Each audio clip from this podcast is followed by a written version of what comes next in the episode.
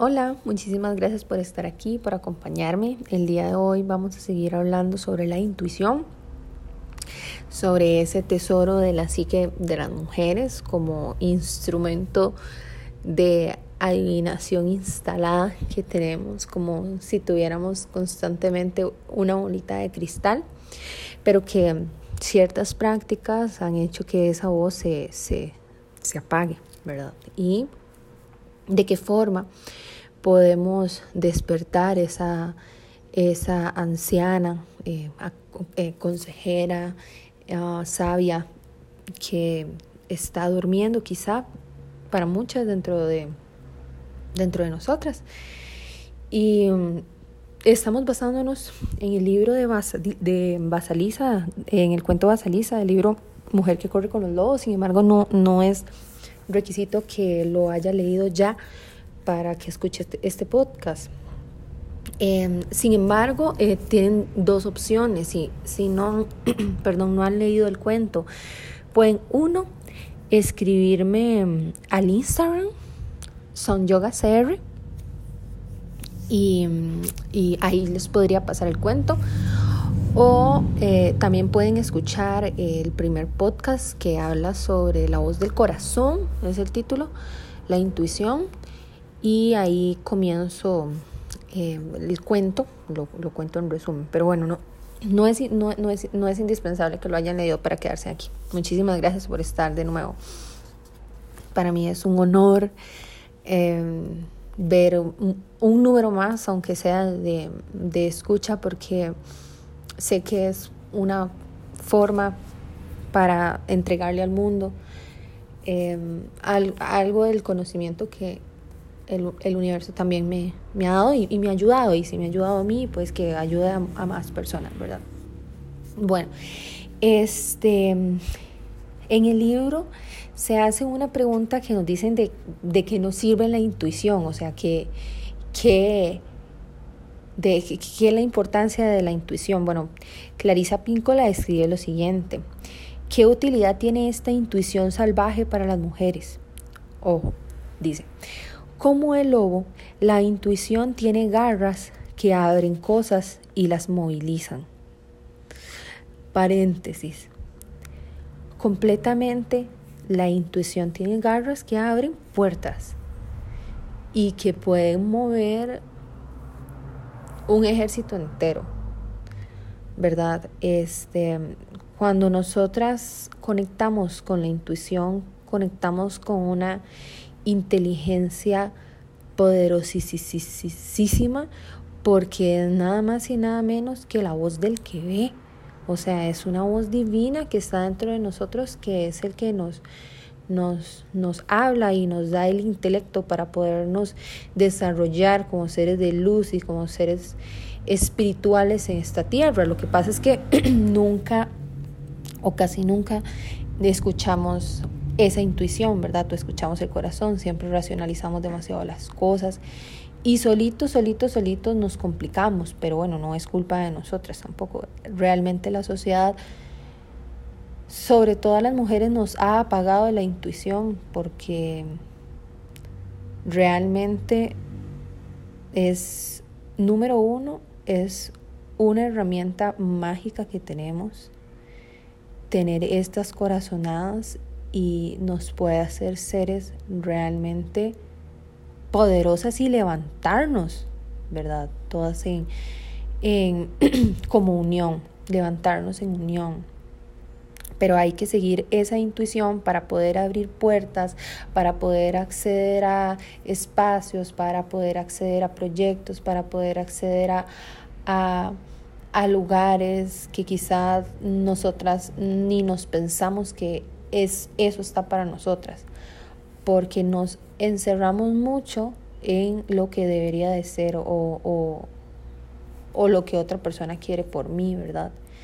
Y no lo que nosotras queremos para nosotras. Cuando empezamos a escuchar nuestro corazón, aunque la mente lo dude demasiado, es cuando las puertas poco a poco se empiezan a abrir, ¿verdad? Pero es que sin iniciar, sin haber dado el primer escalón, hay veces queremos ver la última puerta abierta y no, tal vez hay que pasar por 20 puertas, pero cuando se sale, vamos abriendo, ¿verdad? Una por una.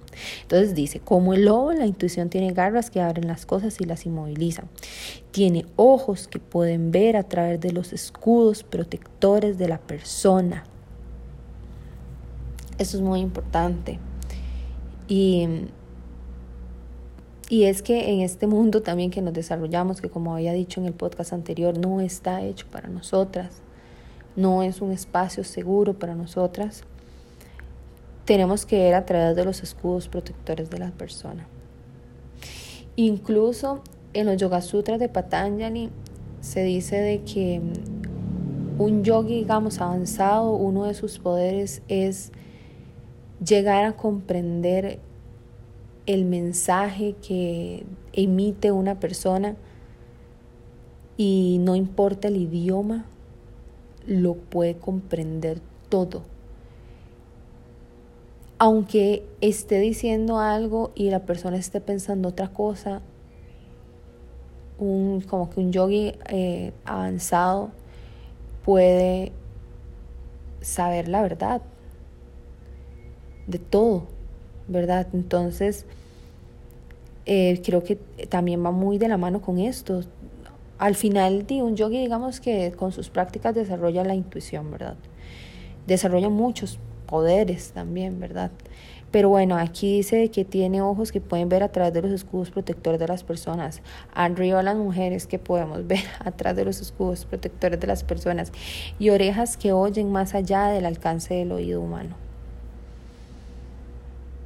También eso puede estar muy relacionado, ¿verdad? Tener oídos que escuchen más allá.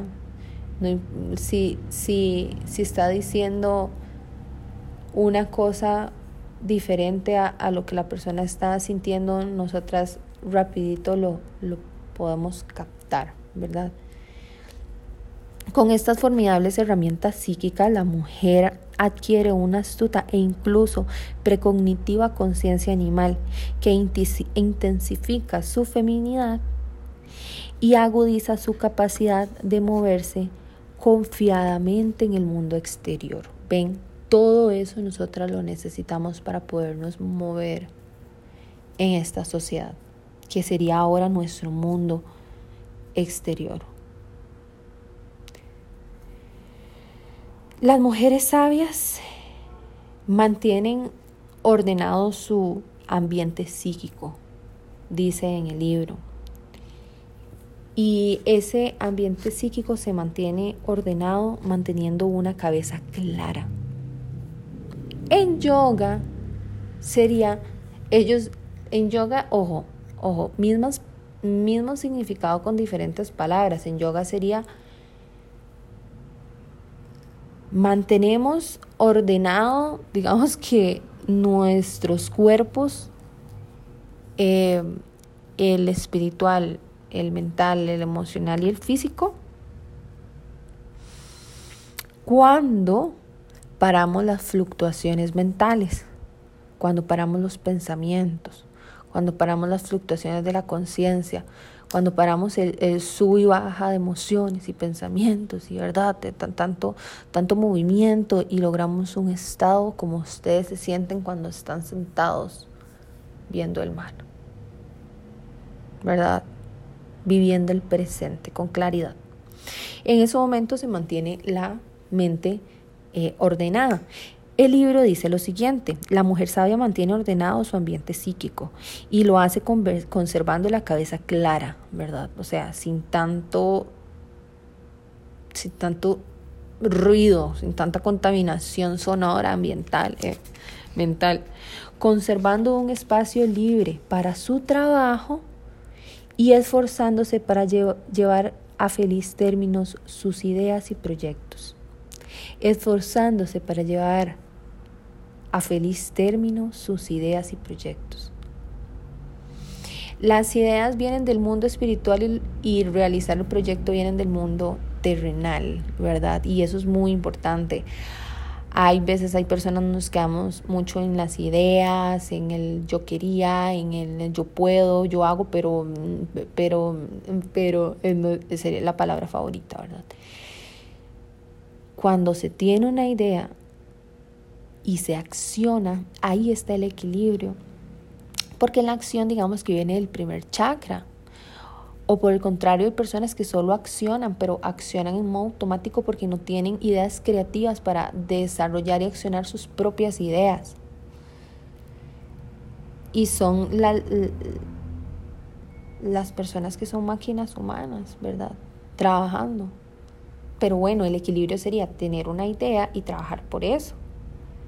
Y no estoy hablando, digamos, como que en ambiente laboral, digamos que tienen una idea de, qué sé yo, eh, hacer un, un, mini jardín, eh, pero no, nunca lo hicieron.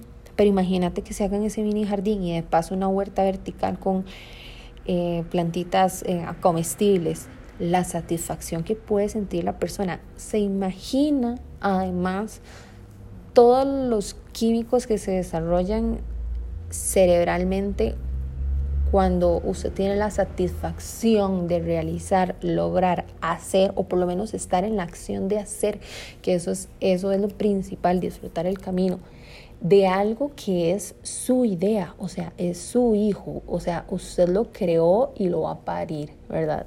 Entonces eso es muy importante, es muy importante tener esta psique ordenada, accionando según los deseos. Y como les leí en el anterior podcast, ¿verdad? O sea, em, un yogi, un yogi que habla con su verdad sin ninguna, sin que ninguna célula interfiera de lo que la persona está diciendo, se contradiga sin que, porque hay veces nosotros decimos, ah, queremos, ah, queremos dejar de comer ah, chocolate, pero no lo hacemos, ¿verdad? Cuando una persona hace lo que quiere, sus palabras se tornan tan potentes que todo lo que dice se realiza, ¿verdad? Entonces eso es, eso es, es muy importante. Y también este, no olvidar nuestros espacios de meditación, nuestros espacios de reflexión, nuestros espacios de conversación con nosotras mismas, nuestros tiempos libres, nuestros chineos, porque entonces estamos hablando de un real equilibrio, ¿verdad?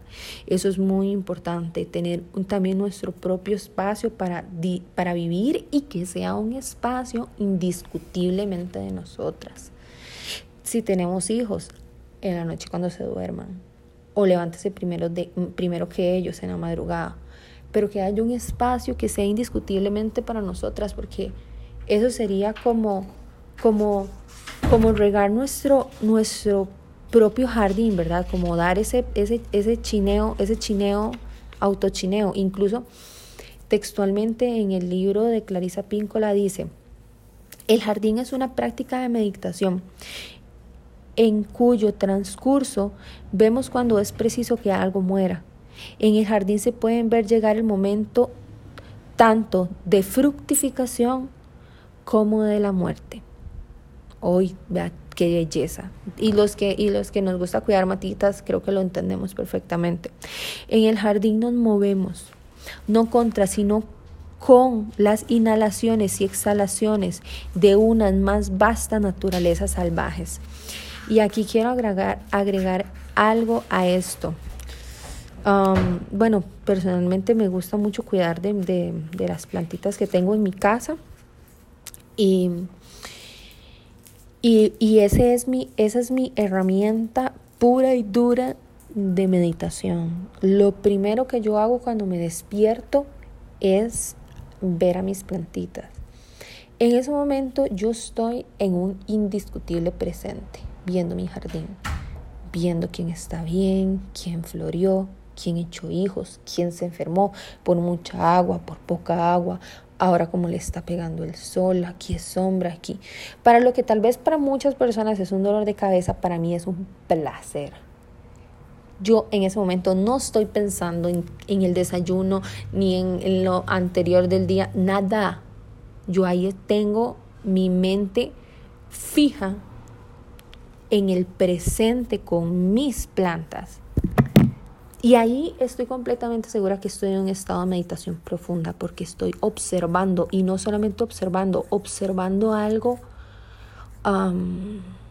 sagrado. Porque es la naturaleza. No estoy meditando viendo un cuadro, estoy en contacto directo con lo real, ¿verdad? Con lo que lleva miles de millones de años de evolución para que mis dedos la puedan tocar y mis ojos puedan ver ese crecimiento y esa muerte, ¿verdad? Ahí ya sabemos en algún momento cuándo tenemos que dejar morir. Pero bueno, para mí personalmente es una herramienta de meditación y si ustedes pueden, tenga, o sea, hágalo. Ah, no tienen espacio, vayan, compren una maceta como muy grande, no alta, sino como, ojalá como bajita, como bajita pero, pero ancha o larga. Y háganse ustedes ahí como un jardincito, un mini. ¿eh? Y ahí empiezan, ¿verdad? Ahí su meditación. Bueno, se las dejo ahí. Este. Hay un, hay, hay un, hay un, hay un ejercicio que, que nos deja la, ya les digo cuál, la sexta tarea. Vamos por la sexta tarea. Hay un ejercicio que nos deja la sexta tarea del cuento de Basaliza. Y, y ojo, ojo, ojo, está bastante linda, está bastante linda. Dice que se ha observado a menudo que una pregunta hecha antes de acostarse engendra con la práctica una respuesta al despertar. Se ha observado a menudo que una pregunta hecha antes de acostarse engendra con la práctica una respuesta al despertar. Con la práctica, quizá la primera no nos salga, pero a la 20 sí. Y nada perdemos hacerlo. O sea, lo podemos hacer todos los días. En un mes son 30, imagínense. Dice, hay algo en la psique, algo debajo, encima o en el inconsciente colectivo que clasifica el material mientras dormimos y soñamos. ¿Verdad? Entonces, creo que a, muchos nos ha, pasado, no sé si usted que me está escuchando le ha pasado, pero que cuando estamos durmiendo nos llega una respuesta, nos despertamos y así es, ¿verdad? A mí en la U me pasaba muchas veces, no, en la U me pasó como dos veces y en el cole me pasó una vez. Lo interesante es que todo tenía que ver, o sea, esas veces que me pasó tenía que ver con números. En el cole era como resolver un problema, me lo soñé, me levanté, lo hice, así era perfecto en la U también era una cuestión de números de conta. Este, en el sueño me lo soñé, me levanté, lo hice perfecto. Fue como, o sea, y, y, y, he escuchado mucha gente también que me cuenta las mismas anécdotas. Entonces yo sé que no soy la única, probablemente usted que me está escuchando también lo sea. Y déjeme hacerle una pregunta. ¿Por qué usted cree que pasa esto? O sea, no, no, no es coincidencia y no es un simple acto de magia que te pasó a, vos aisladamente en el mundo. O sea, es algo que podemos hacer, pero que no es algo que nos enseñan, no es una materia de matemáticas, no es estudios, no, no, no, no es ninguna de esas materias, pero debería haber una materia de cómo desarrollar la intuición, porque es algo real, es algo que todos tenemos, es algo que a todos nos pasa.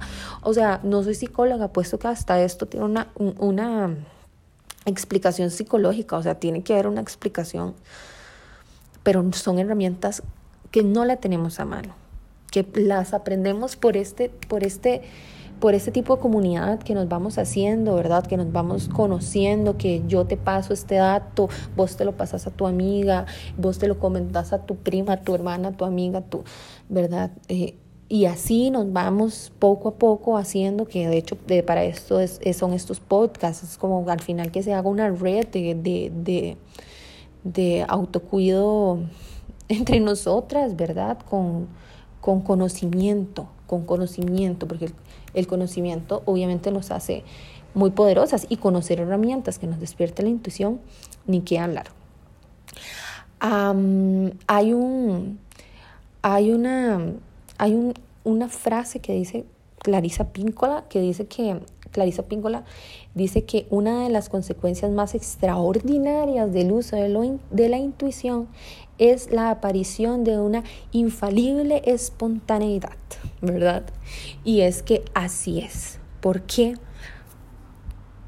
Porque cuando, cuando le hacemos caso a la intuición, es una voz de verdad, es, es la voz de la verdad, es Satya. Satya, una de las ramas del octuple camino hacia la iluminación. Satya es verdad, es veracidad, es hablar con nuestra verdad. Y eso obviamente nos, nos hace seres completamente distintas a las demás y nos hacen personas completamente auténticas. Y eso es lo que necesita este mundo, personas auténticas. Y para cerrar este podcast, em, eh, bueno, quiero, quiero decirles de que, de que, así como dije que eso es lo que necesita el mundo, personas auténticas, también el mundo necesita personas que piensen en la madre tierra. Cuando me desperté, me desperté como muy emocional y en la mañana tuve un, un como un episodio pequeñito de nostalgia, tristeza y me puse a llorar porque mm, me imaginé al planeta Tierra así, el planeta redondito así, viéndolo desde arriba y, viéndolo como una mujer, viéndolo como una madre, viéndolo como es una madre la que estamos pegadas a la teta de la pobre y ya la, ya la tenemos mal. Y eso es, por eso me puse a llorar, o sea, súper loco, así, súper loco. Pero me la imaginé como un ser tan indefenso. O sea, yo sé que ella es poderosa y ella es fuego y es hielo y es tormenta y es lo que usted quiera, es poderosísima. Pero la estamos enfermando.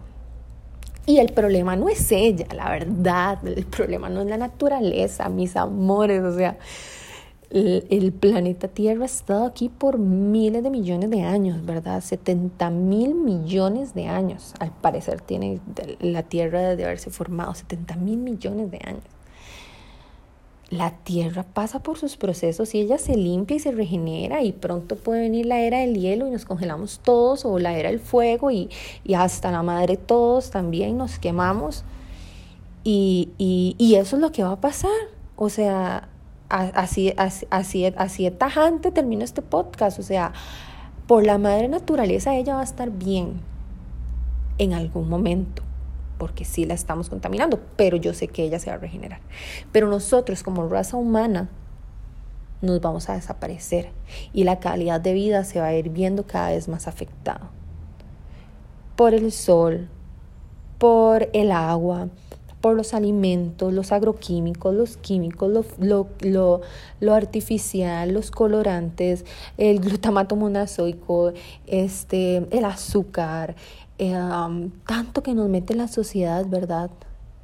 Y nos está matando. O sea, eh, mientras, si la madre naturaleza se muere, si la madre naturaleza se enferma, nosotros somos los primeros que nos vamos a morir porque estamos pegadas a ella, así de cruel se los digo, sí. Y ya es momento, ya es momento que hagan un cambio ecológico. Se pueden hacer ecoloques, es sencillo, Busquen en internet cómo lo hacen. Si están escuchando este podcast es porque saben usar internet. Reciclen. Ni siquiera reciclan, como dice una amiga, ni siquiera ustedes reciclan, porque reciclar es un acto químico, o sea, es el proceso químico. Ustedes nada más hacen separación y lo llevan al centro acopio. Eh, y ni siquiera centro acopio, los camiones ya están pasando por las casas, o ustedes lo pueden llevar a las municipalidades, ni siquiera lo tienen que seleccionar, pueden meter en una sola bolsa el papel, cartón, tetabrí, claro, lávenlo. Seamos conscientes. Pero no me voy a cansar y yo creo que a partir de aquí voy a seguir dando datos ecológicos. No me importa el tema del podcast, o por lo menos algo voy a hablar porque ya es momento de hacer un cambio y no es algo que se deba de ignorar, porque es una violencia que estamos generando hacia la madre tierra y necesitamos hacer un cambio ya. Porque yo me quiero viva y me quiero con calidad de vida y quiero con calidad de vida a mi hija a, y a los niños que veo, que no son mis hijos, pero es como si lo fueran cualquier niño que yo vea en la calle se merece una calidad de vida y los hijos de sus hijos también, ¿verdad? Que nosotros nos vayamos a morir dentro de, ojalá 100 años, eh, no significa que el planeta no tenga que quedar mejor de como lo encontramos. Y es un hecho, o sea, es, es parte tal vez del karma yoga que podemos hacer. ¿Qué yogas haces? haces? Ah, bueno, yo, yo estoy haciendo servicio desinteresado a la sociedad. Entonces, ¿cómo? Bueno, reciclo, ayudo aquí, este, Trato de comprar empaques que se puedan reciclar por lo menos o sin empaque, etcétera. Pero bueno, ya es momento. Me lo dice mi maestra interior y puede ser mi propia autenticidad y espontaneidad que me lleva a decir esto en este momento. Pero es muy, muy, muy importante. No lo podemos ignorar. Y bueno, ahí los dejo con varias tareitas. Hágase una pregunta antes de ir a dormir, a ver si reciben respuesta. Practiquen, practiquen, practiquen. Y este informémonos un poco sobre cómo reciclar eh, o cómo hacer ecobloques o, o cuándo pasar el camión de reciclaje por mi casa o cuál es el centro copio más cerca, ¿verdad? Nada nos cuesta, nada nos cuesta. Eh. Este, si queremos una sanación interna, que para eso estamos escuchando este tipo de podcast, no podemos ser este, tan egoístas para no darle al mundo también una sanación, ¿verdad? Es tener una limpieza externa. Hay que estar este, limpios por fuera y por dentro, dicen yoga, pero por fuera también incluye mi espacio, ¿verdad? O sea, mi cuerpo, mi espacio y todo lo que me rodea. Limpieza, limpieza, limpieza. Este, bueno, nos estamos escuchando. Que tenga una feliz mañana, tarde, noche a la hora que me estés escuchando y muchísimas, muchísimas, muchísimas, gracias por escucharme. Uh, puedes seguirme en redes sociales, si no me sigues, son Yoga CR y además si me piden el, el, el cuento, eh, se los paso para que lo lean es muy bonito, es el despertar del, del, tesoro más grande de la psique de la mujer, que es la intuición, es esa sabia anciana que nos, que nos dice qué hacer y, qué es lo que ocurre exactamente, este, nos da una visión muchísimo más allá de lo terrenal y... Y bueno, este, todavía siguen más podcasts hablando sobre la intuición para que lo sigan escuchando. Ah, bye, bye, chao.